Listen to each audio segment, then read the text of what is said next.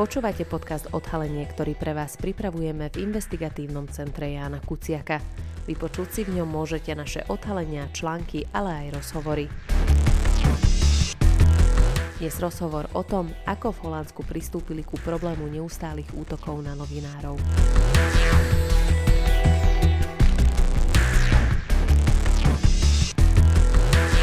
Holandsku, tak ako u nás, väčšina novinárov a novinárok čeli hrozbám, vyhrážkám, verbálnym i fyzickým útokom.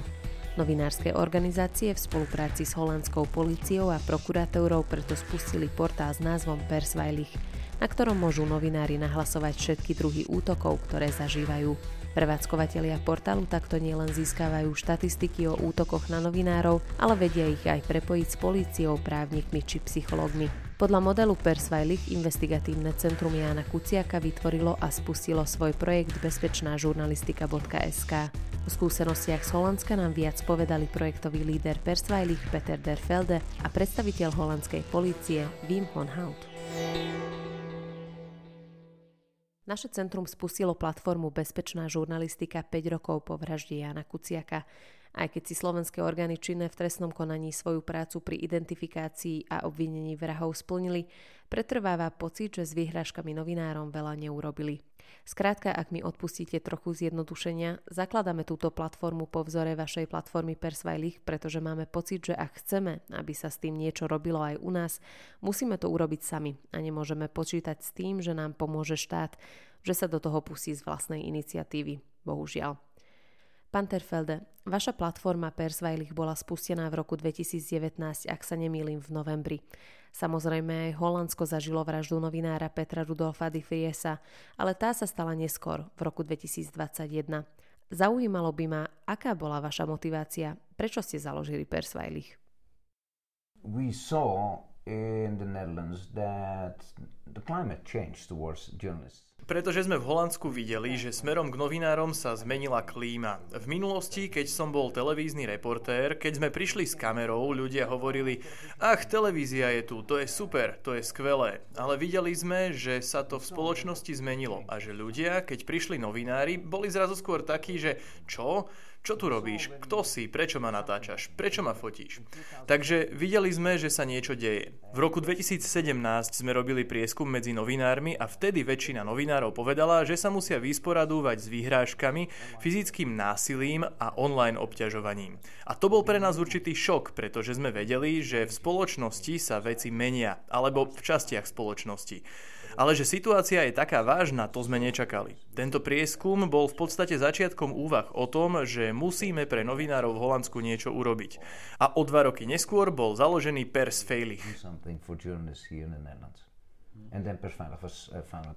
Veilig. Čo si myslíte, prečo sa to stalo, tento posun v spoločnosti vo vnímaní novinárov? That's, uh, to ťažko povedať. Videli sme už, že povedzme okolo začiatku nového tisícročia, okolo roku 2000, že v Holandsku sme mali prvýkrát populistického lídra. A zrazu tam bola obrovská skupina ľudí, ktorí vraveli, že on musí byť našim vodcom, Pim Fortuyn. Zabili ho mimochodom ešte predtým, ako boli voľby. Do parlamentu sa teda nikdy nedostal. Ale to bolo prvýkrát, čo sme v spoločnosti videli obrovskú skupinu ľudí, ktorí sa obrátili chrbtom k, povedzme, staromodným politikom a staromodným demokratickým stranám, ale zároveň sa obrátili chrbtom k novinárom, ktorí hovorili, že novinári sú ľavičiari a títo ľudia boli pravičiari. A od tohto momentu, teda okolo roku 2000, sme videli v spoločnosti obrovskú skupinu, ktorá sa skutočne otáčala chrbtom k novinárom. A v posledných rokoch prišli ďalší populistickí, extrémne pravicoví politici. Prišiel COVID, objavili sa konšpiračné teórie. Situácia sa tak povediať zmenila zo zlej na horšiu. Je ťažké povedať, odkiaľ to presne pramení. V spoločnosti však vidíme obrovskú skupinu ľudí, ktorí majú pocit, že akoby nie sú súčasťou, nazvime to, starého zriadenia demokracie so všetkými jej piliermi, vrátane tlače a bezpečnosti tlače. with all the pillars of it, including uh, press and press safety. Pán Honhout, keď som si prezeral stránku Persveilich, tak na nej sú uvedené ako partneri aj štátne inštitúcie, vrátane policie. To je niečo, čo by sme chceli dosiahnuť aj na Slovensku. Bola holandská policia a možno aj vy osobne zapojená do projektu Persveilich od začiatku? Uh, Myslím si, že policia ako organizácia a ja ako osoba. A náš názor, nie len môj názor, ale názor holandskej policie je, že tlač je dôležitým pilierom demokracie. Tlač je dôležitá pre právny štát. To je tiež veľmi dôležité, aby sme si to uvedomili. A ak sú nejaké problémy s tlačou a jej bezpečnosťou, myslím si, že policia musí urobiť maximum, aby novinárom dala najavo, že svoju prácu môžu ďalej vykonávať slobodne. Keď hovoríte, že tlač považujete za dôležitú pre právny štát, tak to samozrejme vnímame aj my. Ale niekedy to tak nevnímajú slovenskí policajti, napríklad vyšetrovatelia, keď sa im zdá, že sa im miešame do ich prípadov. Povedali by ste, že v Holandsku je to iné? Že máte tendenciu spolupracovať aj s novinármi napríklad po tom, čo niečo napíšu, na niečo upozornia? Also in Holland there are journalism uh, who write uh, article uh, I don't like it because it's... Áno, aj v Holandsku sú novinári, ktorí píšu články, ktoré sa mi nemusia páčiť, pretože idú proti mojej organizácii. Ale to je práca toho novinára. Musím to rešpektovať. A koniec koncov aj nesieme istú zodpovednosť. Polícia urobí všetko, aby novinári ako Peter a jeho kolegovia mohli vykonávať svoju prácu slobodne, bez násilia, bez agresie, bez kontroly zo strany vlády. Pre demokraciu je to veľmi dôležité. Je to veľmi dôležité v Holandsku a aj pre vás na Slovensku. Ak sa vrátime k Persveilich, policia je teda partnerom tohto projektu. Ako by ste to popísali? Aká je presne vaša úloha v Persveilich? Uh, Keď sa vyskytnú nejaké problémy, a bohužiaľ áno, aj v Holandsku máme problémy so žurnalistikou, tým myslím také problémy, že niekto útočí na novinárov, že je prípad nejakého násilia. A mojou úlohou, našou úlohou je, že to vezmeme na vedomie, urobíme hlásenie, vyšetríme to a pokúsime sa nájsť podozrivých, aby sme ich postavili pred súd. A pre situáciu v Holandsku je dôležité, že s týmto programom spolupracuje aj holandská prokuratúra. Ide teda o veľmi silné spojenectvo prokuratúry, policie a holandskej tlačovej rady, aby spolupracovali s jednou víziou – bezpečnosť pre žurnalistiku. Tak dúfam, že aj na Slovensku to nakoniec bude také ako v Holandsku. Hovorili sme dnes s policajným prezidentom Štefanom Hamranom. Je dobrej vôle. Chce zmeniť svoju organizáciu, aby pracovala pre slobodu žurnalistiky a proti agresii voči žurnalistike na Slovensku. Povedal nám však aj to, že to bude tvrdá práca. Dostať sa do situácie, v akej je Holandsko, chce peniaze, čas.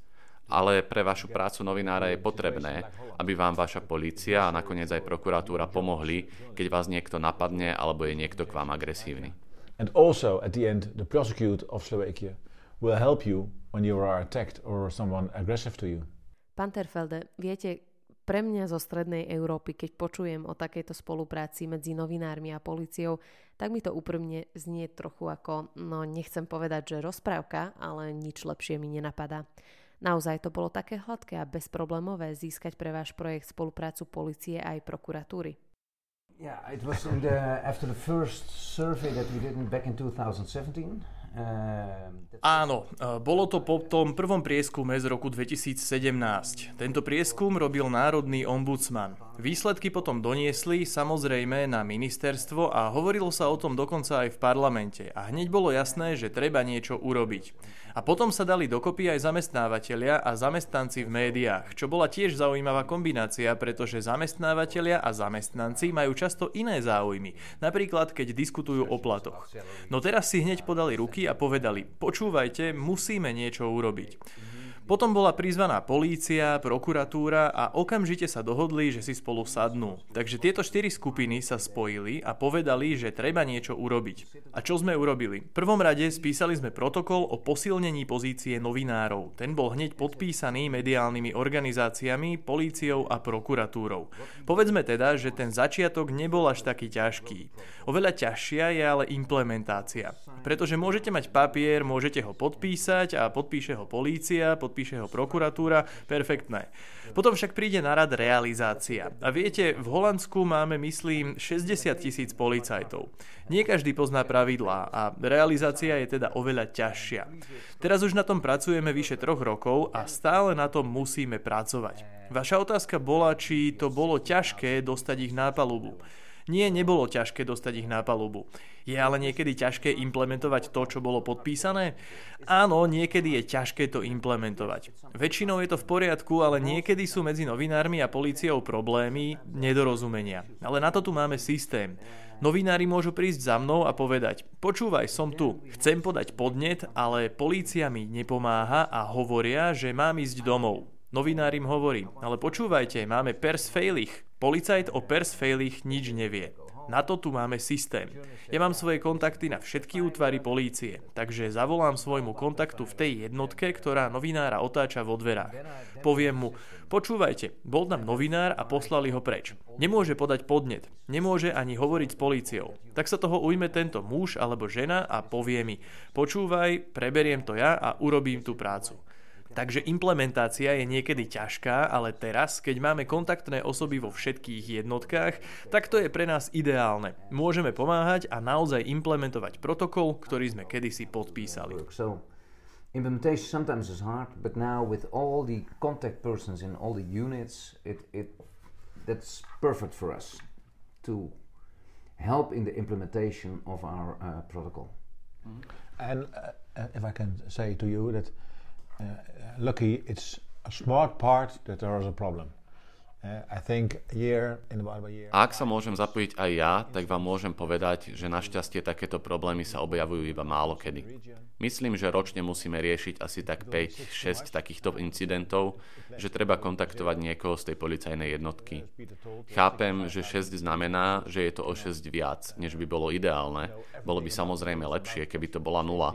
Ale ako povedal Peter, 65 tisíc policajtov nemôže vedieť vždy všetko o všetkých pravidlách a postupoch. Takže našou úlohou je každý deň tvrdo pracovať, každý incident vyriešiť, povedať aj tým policajtom, čo majú v takýchto situáciách robiť. Tak, aby nakoniec mohol novinár prísť, podať svoj podnet, povedať policajtom o tom, čo sa mu deje, policajná organizácia to vyšetrí a dá prípad prokurátorovi. Najdôležitejšie je, že keď je niekto agresívny voči vám ako novinárovi, policia a prokurátor to vezmú veľmi vážne a urobia si túto prácu. The, the organization, the police and uh, the prosecute will be, make a very serious note of it and do their job. And you're talking about a fairy tale, but it's not a fairy tale, of course. I mean the fact that we have to do this. A hovoríte o rozprávke, ale to nie je rozprávka. To, že sa niečím takýmto vôbec musíme v Holandsku zaoberať, že vôbec potrebujeme niečo ako pers feilich. Pred desiatimi rokmi, pred 15 rokmi to bolo nemysliteľné, úplne nemysliteľné. Takže týmto spôsobom to nie je rozprávka. To, že žurnalistika v Holandsku je vystavená útokom a vyhrážkam je samozrejme hrozné. A nie je to len v Holandsku, ale aj v Belgicku, Nemecku, Francúzsku, Anglicku a celej západnej Európe. Vidíme, že žurnalistika je pod útokom a to je pre našu demokraciu veľkým problémom.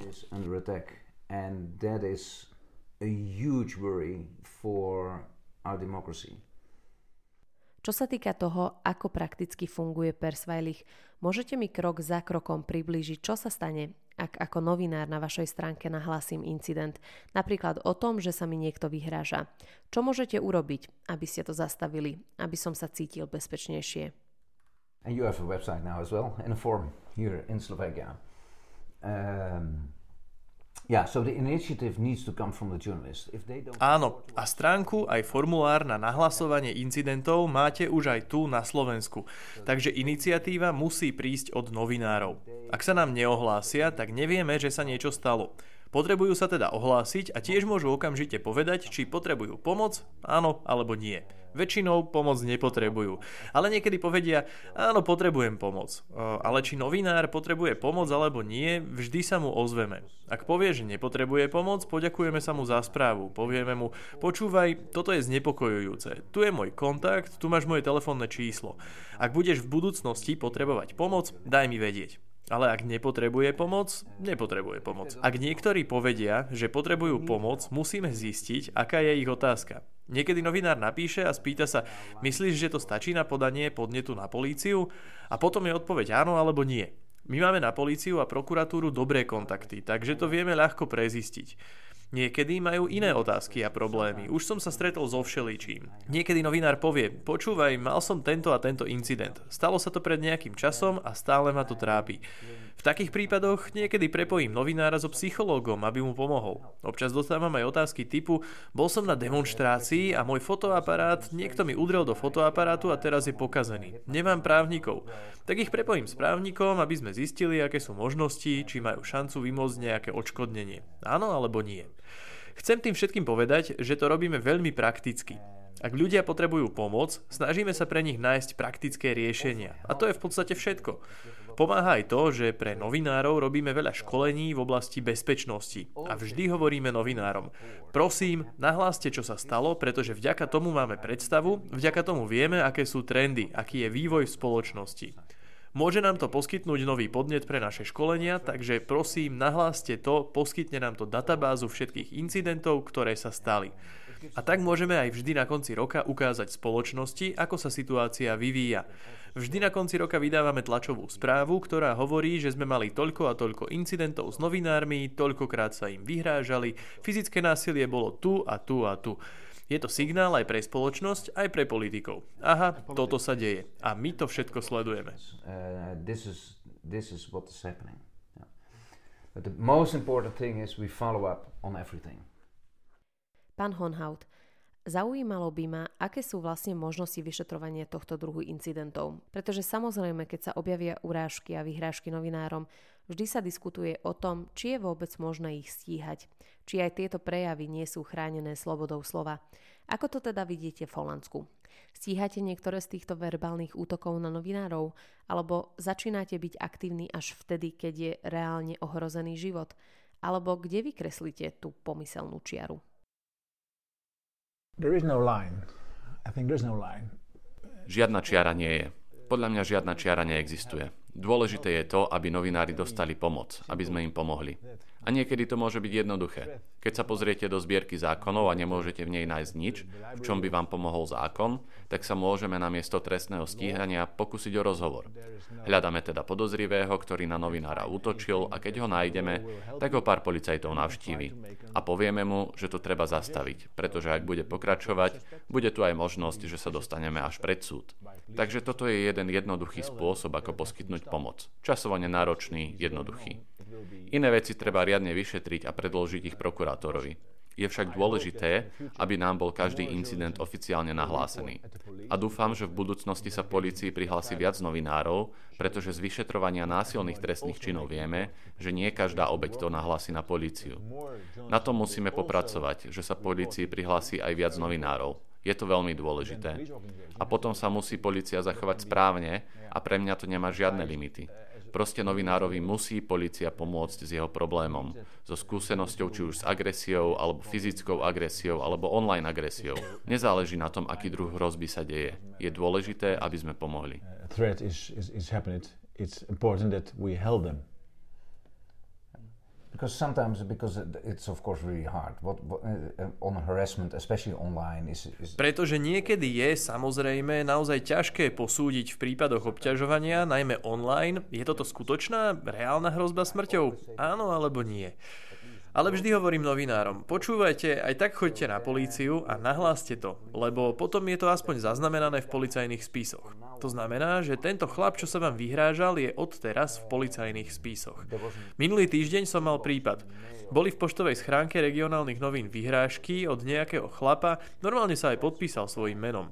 A tí novinári sa ma pýtali, tak ako, ako to máme posúdiť? A ja som im povedal, no tento chlap to myslí vážne pretože už mal nejakú históriu, o ktorej boli záznamy. Takže naozaj by pomohlo, keby ste vždy aspoň zašli na políciu a nahlasili to, pretože ak to budete robiť častejšie, príde moment, keď polícia povie, dobre, vy iba podajte podnet, my k tomu spravíme spis a pôjdeme k nemu domov a povieme mu, aby s tým prestal. A ja hovorím, pomôže to aj vašim kolegom, pretože vy ste z novín, ale je tu aj regionálna televízia, sú tu aj iné noviny. Ak to ten chlap začne robiť aj ostatným a oni prídu na políciu, tak polícia má zrazu na túto osobu spis a potom môže urobiť niečo viac. Takže taký je systém. A tieto regionálne noviny nakoniec povedali, dobre, ideme to prediskutovať. A nakoniec išli na políciu a nahlásili to. A polícia im povedala, dobre, odteraz je v našich záznamoch a ak sa niečo stane znova, prosím, príďte za nami. Niekedy to teda nie je až také veľké, aby ste hneď niekoho trestne stíhali a postavili pred súd. Najmä pri online vyhrážkach. Niekedy je to niečo menšie, čo môžeme spraviť. Etc. But at least there are other means to deal with it. Yes, and uh, unfortunately we have also uh, examples of uh, journalism uh, who are Áno, a žiaľ máme napríklad aj také prípady, že niekto príde novinárovi vystávať pred dom. A nie, kým tam nedôjde k fyzickej potičke, tak to nie je trestné. Ale nie je to teda nič príjemné, ak sedíte u seba doma a niekto vám príde stať pred domom. Ale máme operačné stredisko, na ktorom vieme urobiť také hlásenie, keď sa niečo takéto deje. Zavoláte a oni si to zapíšu. Zaznačia si vašu adresu, ktorá potom, ak sa niečo stane, policajtom hneď vyskočí. Je tam napísané, že je to novinár, je to priorita, aby to policia vedela a v prípade problémov môžu policajné auta okamžite a prednostne vyštartovať pomôcť tomuto novinárovi k nemu domov.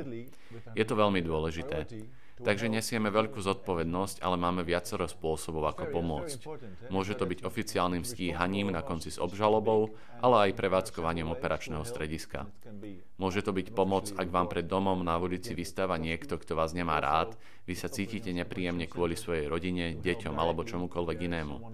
Je dôležité, aby sme mali veľa spôsobov, ako môžeme pomôcť. It's, uh, it's important that we have a lot of ways to help. Yeah, the case, uh, the case yesterday. No. Včera sme mali taký prípad a tá novinárka šla na policajnú stanicu, kde dali jej meno a adresu na to operačné stredisko. Aj to pomôže. Aspoň to človeku dá taký pocit, že dobre, aspoň doma som v bezpečí. Yes. Pretože potom, keď sa niečo naozaj stane a zavoláte na tiesňovú linku, nemusíte im vysvetľovať celú situáciu, pretože už majú tú poznámku v počítači a tá im hneď vyskočí. Takže sa tým skráti čas reakcie policie na vzniknutú situáciu. Dôvod, prečo sa pýtam na tieto veci, kde je podľa vás hranica medzi slobodou slova a niečím, čo už treba riešiť, je ten, že tu na Slovensku dokonca aj medzi novinármi máme túto debatu.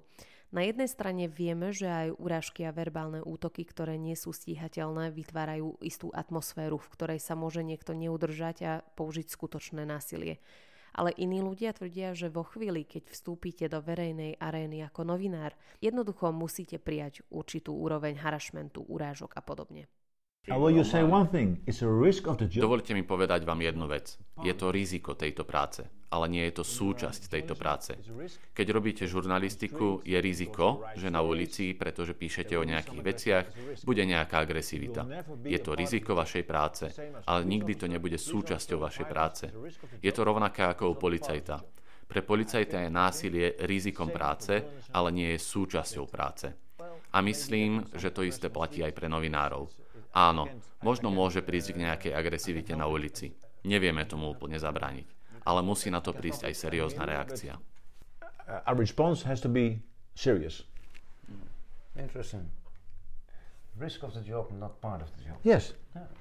No, I mean, I mean, a lot of journalists they have what we call the skin of an elephant. Viete, jasné, že veľa novinárov má hrošiu kožu, takže môžu zvládať takéto rôzne incidenty, vyhrážky, ale mal som jedného novinára, veľmi známeho holandského novinára a tento dostal 4 alebo 5 skutočne vážnych výhrážok smrťou a nenahlásil ich. Ale po štvrtom alebo piatom raze, už si presne nepamätám, bolo to asi pred rokom, mi napísal a povedal, počúvaj, stalo sa to už niekoľkokrát a teraz sa stále pozerám cez plece, keď odchádzam z domu. Pretože keď sa to stalo prvýkrát, tak si myslel, že je to súčasťou práce.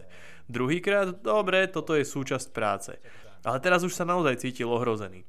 Je neuveriteľné, že sa s niečím takýmto musíme potýkať v našich demokratických spoločnostiach. A úprimne, malo by sa to nejako celé zastaviť. Ale je zaujímavé, ako sa pýtate na tieto vyhražky a kde je nejaká červená čiara. My máme to, čomu hovoríme kolektívna norma, kedy podať podnet na polícii. Máme to spísané a podpísali sa pod to aj polícia a prokuratúra. Takže vyhražky smrťou?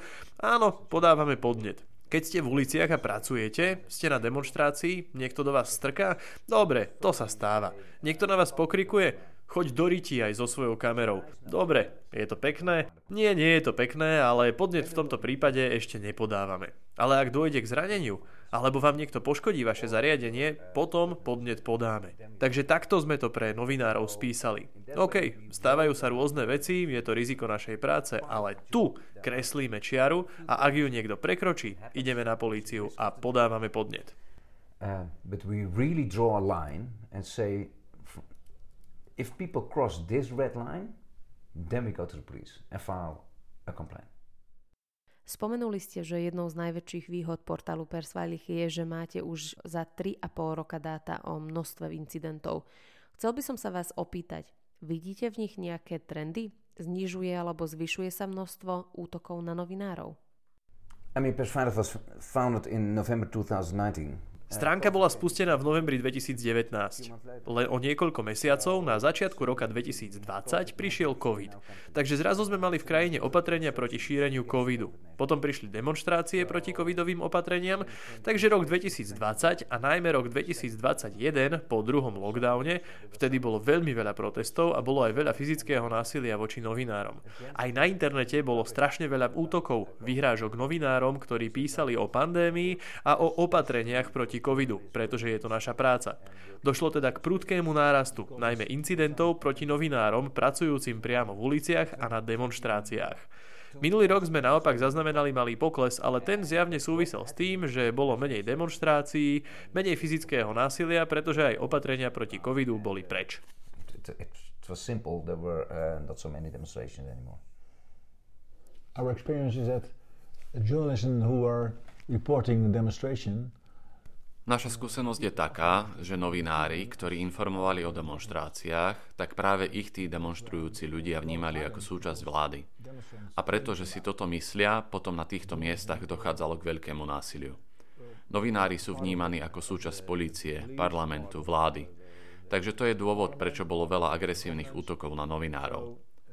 A teraz sa pandémia covidu skončila, ale vidíme vo svete nové problémy vojnu na Ukrajine, energetickú krízu, infláciu, ktoré zapália nové požiare, aj keď dúfam, že sa to nestane. Ale je možné, že v budúcnosti nastane znovu taká situácia s novinármi kvôli klimatickej kríze, vojne a podobne. climate crisis, war Ukraine, etc. Yeah. I don't have any illusions. I mean, we saw... Áno, nerobím si ilúzie. Zaznamenali sme síce malý pokles v počte nahlásených incidentov, no napriek tomu sme v roku 2020 mali až 200 hlásení o násilí alebo obťažovaní. Aj tento rok, a to je len marec, a už máme okolo 50 správ. Takže demonstrácií je menej, žiadny COVID, ale to, čo povedal Vim, je pravda. Nerobím si žiadne ilúzie. Prídu iné veci no COVID, but what Wim said is, is right. I don't make any illusion that there will be other things. So we have to continue our work.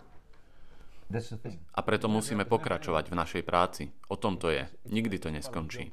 A som rád, že s Petrom a Persvejlich pokračujeme v našej vízii urobiť všetko preto, aby novinári mohli robiť svoju prácu slobodne. Je to o tom, čo som už povedal, že žurnalistika je súčasť demokracie.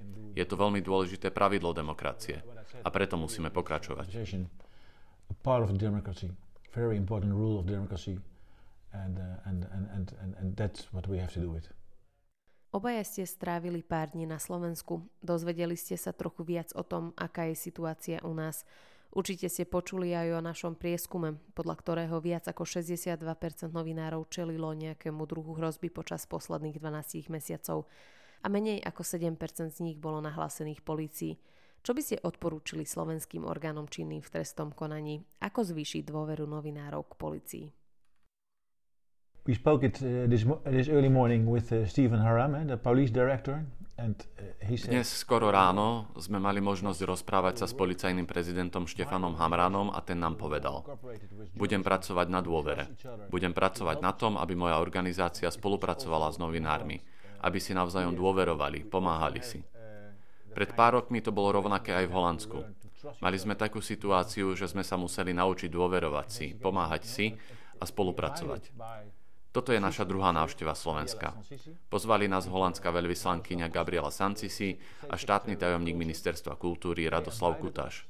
Pozvali nás, aby sme pomohli rozbehnúť program podobný Persvejlichu aj na Slovensku.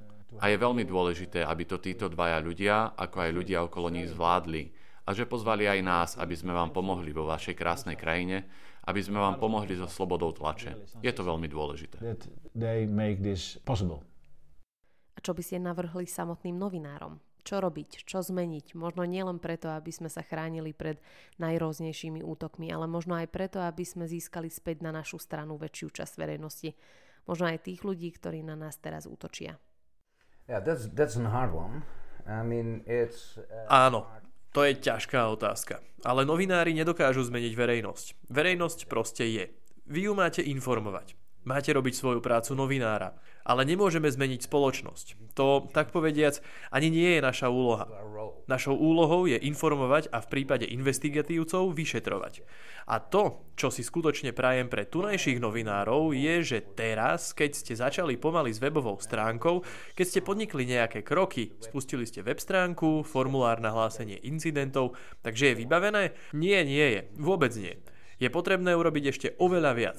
Ale teraz na tom pomaly začnete pracovať. A ja naozaj dúfam, že to bude fungovať a že postupne za vami začnú chodiť novinári a povedia počúvajte, hlásim sa, potrebujem pomoc, čo pre mňa môžete urobiť. A dúfam, že táto organizácia bude pri pomoci novinárom pri ich podpore veľmi praktická. A na druhej strane, že tá dôvera, o ktorej hovoril Vím, alebo lepšie povedané, že nedôvera medzi novinármi a úradmi teraz bude menšia. Pretože to je to, čo vidím, že je veľmi odlišné od Holandska. V tom je obrovský problém. Nemali by sme sa však stále sústrediť iba na problémy a nedôveru. Ministerstvo robí nejaké kroky. Polícia chce tiež urobiť nejaké kroky. Skúste im trocha dôverovať a jasné, že aj vy urobíte pár krokov vpred a niekedy jeden vzad. Aj to je súčasťou procesu. O rozprávke sme už hovorili. Možno to ešte nie je rozprávka, ale verte, že aj tu v tejto krajine sa dá začať robiť niečo pre bezpečnosť novinárov.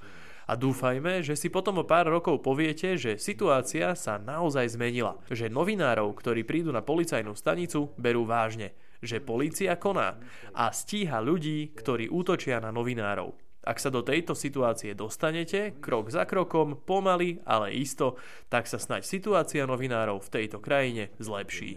If, if you come to that situation, step by step, slowly, but surely, then hopefully the, the, the situation of the, um, of the journalists will be strengthened in this country.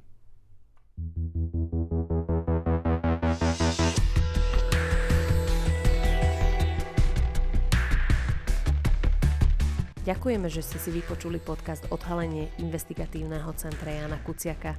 Naše články nájdete na webe www.icek.sk. Akékoľvek nápady, tipy, ale aj pripomienky nám zasielajte na icek.icek.sk.